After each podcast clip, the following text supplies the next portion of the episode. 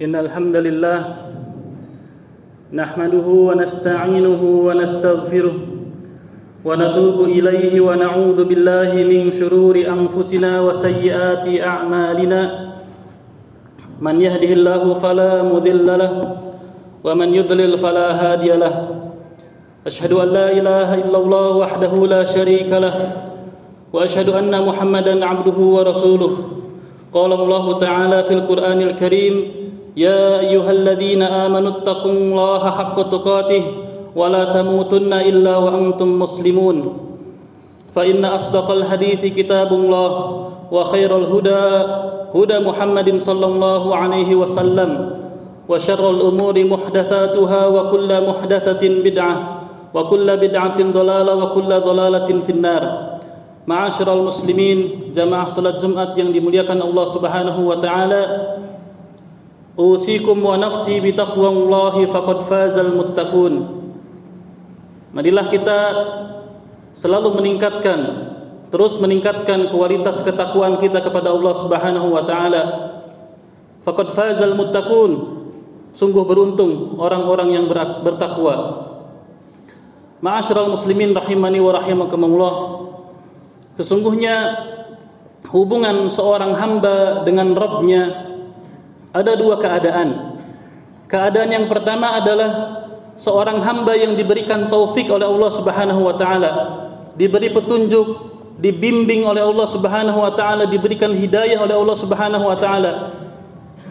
Dan keadaan yang kedua adalah seorang hamba yang ditinggalkan oleh Allah, dibiarkan oleh Allah Subhanahu wa taala tidak diberi petunjuk, tidak diberi taufik oleh Allah Subhanahu wa taala, dihinakan oleh Allah Subhanahu wa taala.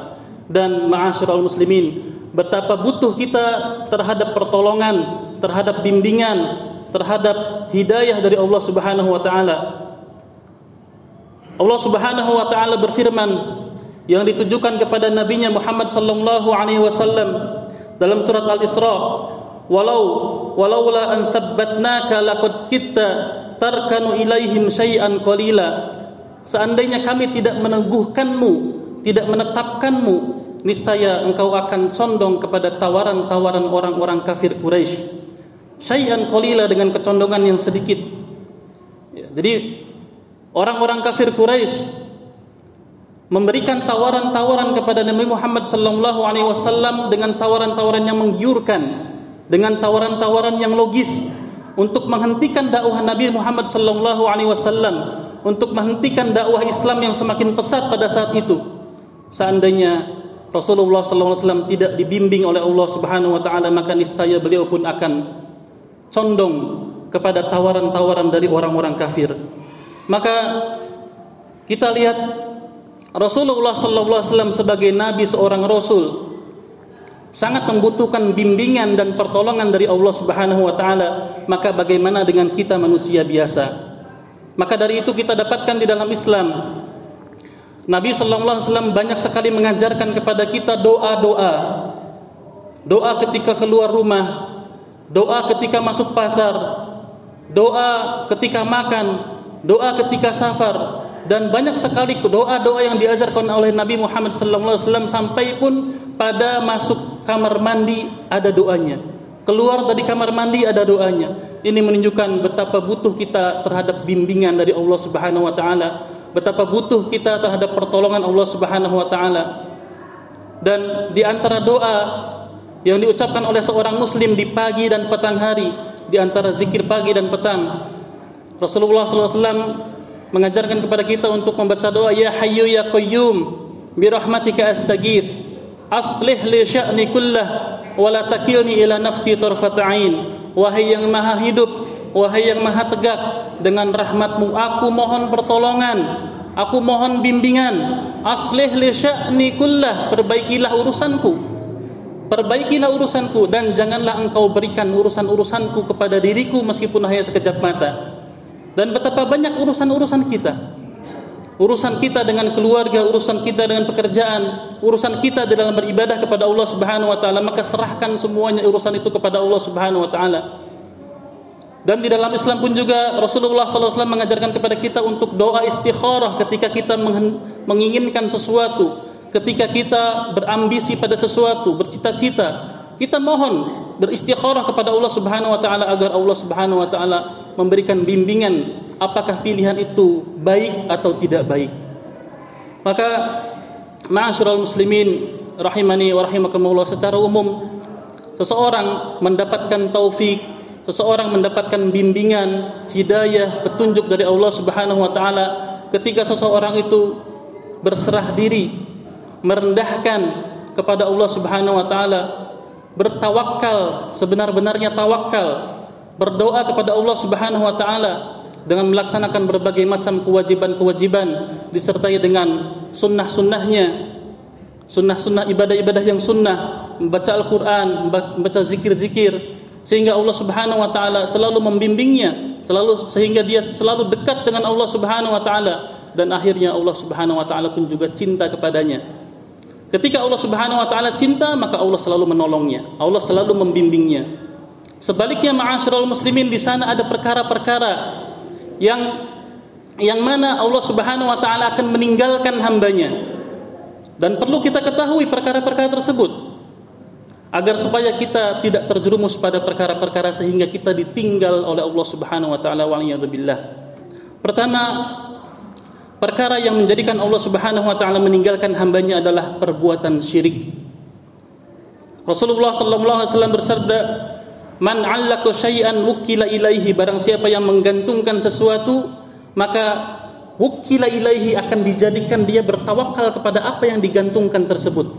Hadis ini berbicara tentang tawak tentang jimat. Ketika seseorang menggantungkan jimatnya di kendaraannya, di rumahnya, di tubuhnya, di warung makannya, digantungkan jimatnya, wukila ilaihi maka Allah Subhanahu wa taala akan menghukumnya dengan dijadikan dia hatinya bertawakal kepada apa yang digantungkannya. Maka ketika dia meninggalkan atau ketinggalan jimatnya, maka dia bekerja tidak pede.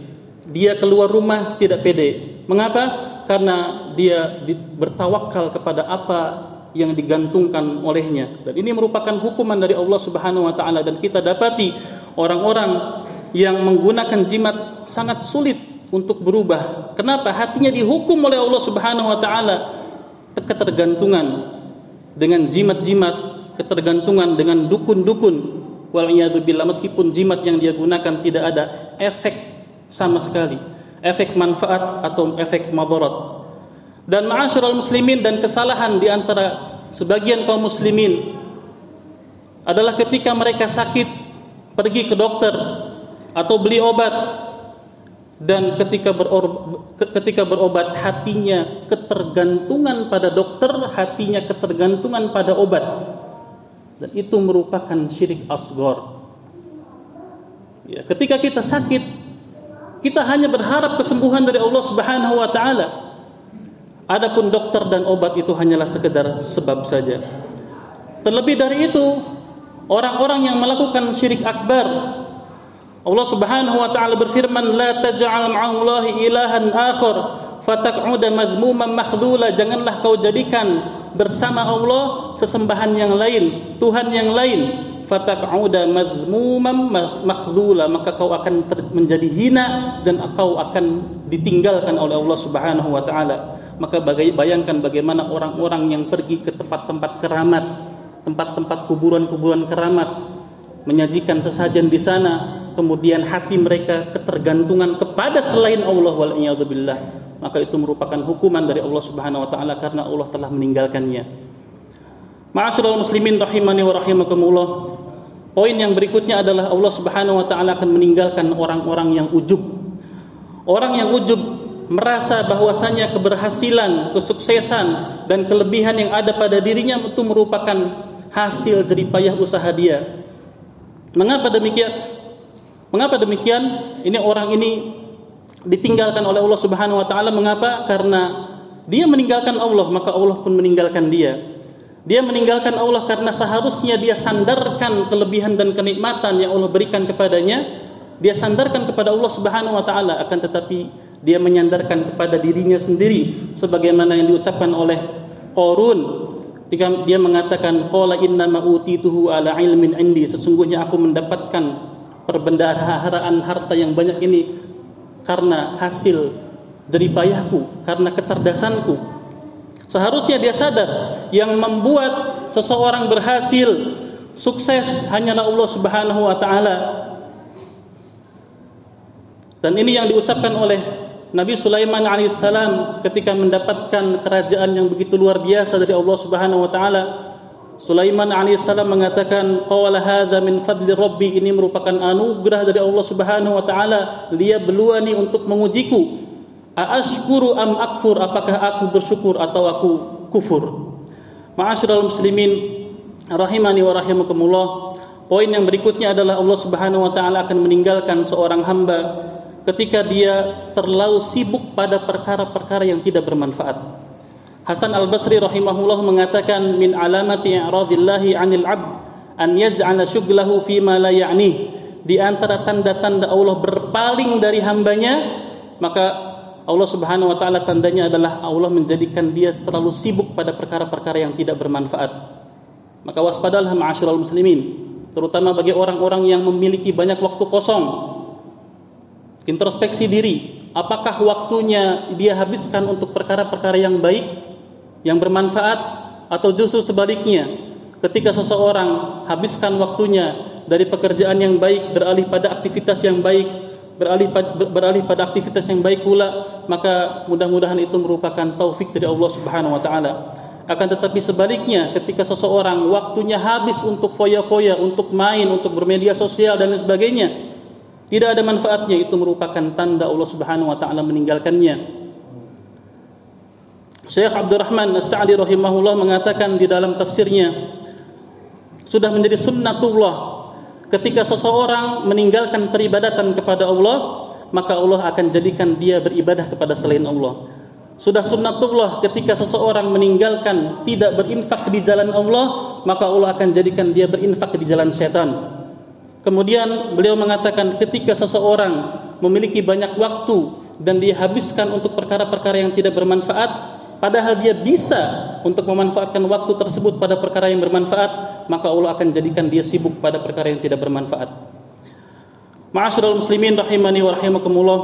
Poin yang berikutnya yang keempat, Allah Subhanahu wa taala akan meninggalkan hambanya ketika dia tidak menolong sesama muslim, tidak membantu saudaranya yang membutuhkannya. Ketika ada orang saudaranya datang minta pertolongan, minta bantuan dan dia mampu untuk membantunya, dia mampu untuk menolongnya. Maka kemudian dia tinggalkan, dia tidak bantu, maka Allah Subhanahu wa taala akan meninggalkannya. Al muslim akhul muslim, seorang muslim adalah saudara bagi muslim yang lainnya. La yadlimuhu, tidak boleh mendoliminya, wala dan tidak boleh meninggalkannya ketika membutuhkannya. Wala dan tidak boleh menghinakannya. Ketika ada saudara yang datang kepada kita butuh bantuan, kita mampu, maka bantulah semampu kita. Jangan pernah kita meninggalkannya. Maka ketika seseorang meninggalkan saudaranya yang membutuhkannya, benar-benar dia membutuhkannya dan dia mampu. Lain cerita kalau dia tidak mampu, maka Allah Subhanahu wa taala akan meninggalkannya. Rasulullah SAW bersabda, Allahu fi aunil abdi maka al abdu fi auni akhihi. Allah Subhanahu wa taala senantiasa selalu menolong hambanya selama hamba itu selalu menolong saudaranya. Ma'asyiral muslimin rahimani wa rahimakumullah. Poin yang kelima adalah Allah Subhanahu wa taala akan meninggalkan hambanya ketika hamba tersebut terlalu cinta terhadap dunia. Hatinya dipenuhi dengan dunia, hatinya dipenuhi dengan kecintaan terhadap dunia Bahkan Rasulullah sallallahu alaihi wasallam bersabda, "Ta'isa 'abdud dinar, ta'isa 'abdud dirham." Celakalah hambanya dinar, celakanya celakalah hambanya dirham. Rasulullah sallallahu alaihi wasallam mengatakan hambanya dinar. Kalau zaman sekarang hambanya rupiah, hambanya dolar. Karena mengapa demikian? Rasulullah tidak mengatakan hamba Allah lagi. Rasulullah mengatakan hambanya dinar. Ini saking hatinya dipenuhi dengan kecintaan yang terlalu berlebihan terhadap dunia. Dia memiliki harta, seolah-olah dia memiliki dan mengatur harta akan tetapi pada hakikatnya dialah yang diatur oleh harta aku lu qauli hadza wa astaghfirullah li wa wa lisairil muslimina min kulli dhanbin wa khati'atin fastaghfiruhu innahu huwal ghafurur rahim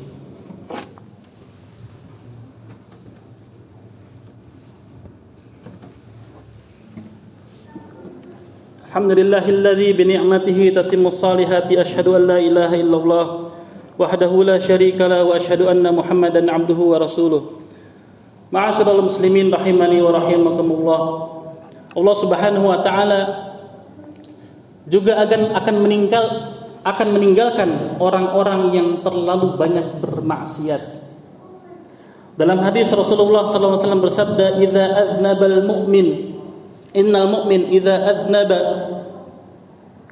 Kanat nuqtatu sauda fi qalbihi. Seorang ketika dia bermaksiat maka akan ditorehkan titik hitam di hatinya. Semakin dia bermaksiat semakin dia bermaksiat dan tidak segera bertaubat maka hati itu semakin gelap semakin hitam semakin kelam hati tersebut. Semakin dia bermaksiat semakin dalam dia menyelami lautan kemaksiatan semakin dalam dia menyelami lautan kemaksiatan, maka semakin sulit dia untuk naik ke permukaan.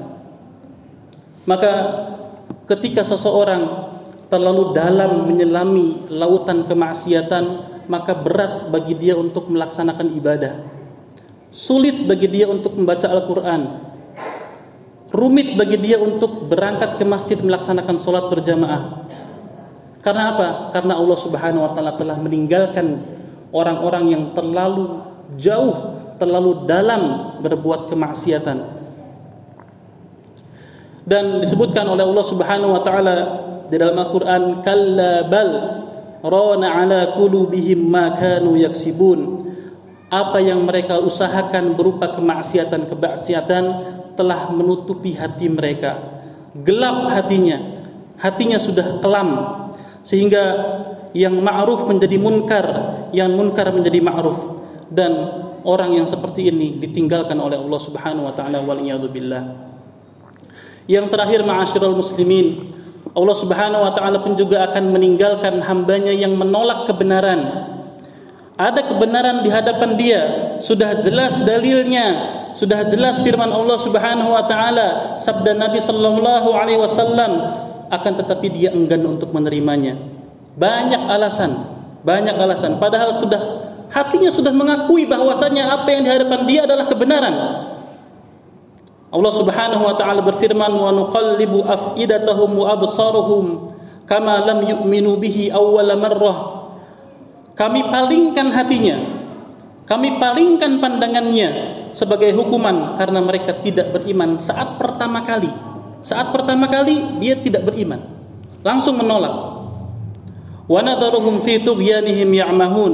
Dan kami biarkan mereka dalam kebingungan mereka bingung dalam kesesatan. Wal billah maka ma'asyiral muslimin berwaspadalah. Ketika ada perkara-perkara masalah agama yang sudah jelas hati kita mengakui bahwasanya itu merupakan kebenaran.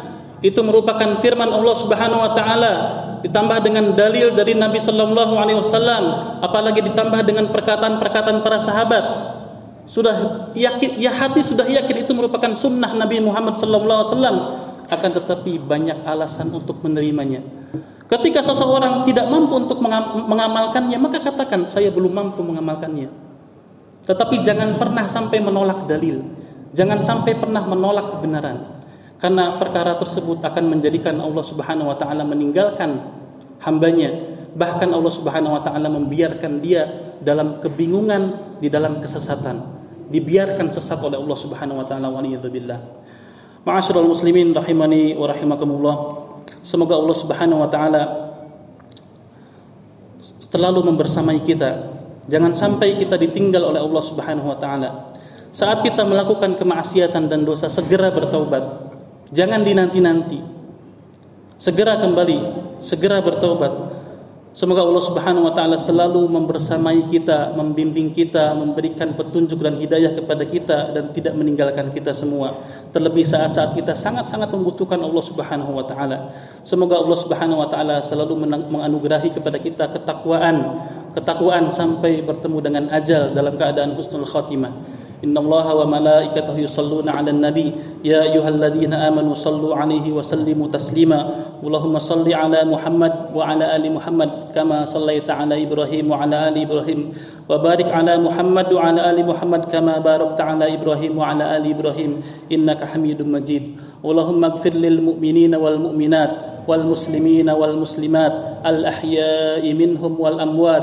إنك سميع قريب مجيب الدعوات ويا قاضي الحاجات. اللهم آت نفوسنا تقواها وزكها أنت خير من زكاها أنت وليها ومولاها. اللهم إنا نسألك الهدى والتقى. اللهم إنا نسألك الهدى والتقى والعفاف والغنى. ربنا ظلمنا أنفسنا وإن لم تغفر لنا وترحمنا لنكونن من الخاسرين. ربنا آتنا في الدنيا حسنة وفي الآخرة حسنة وقنا عذاب النار. والحمد لله رب العالمين. أقم الصلاة.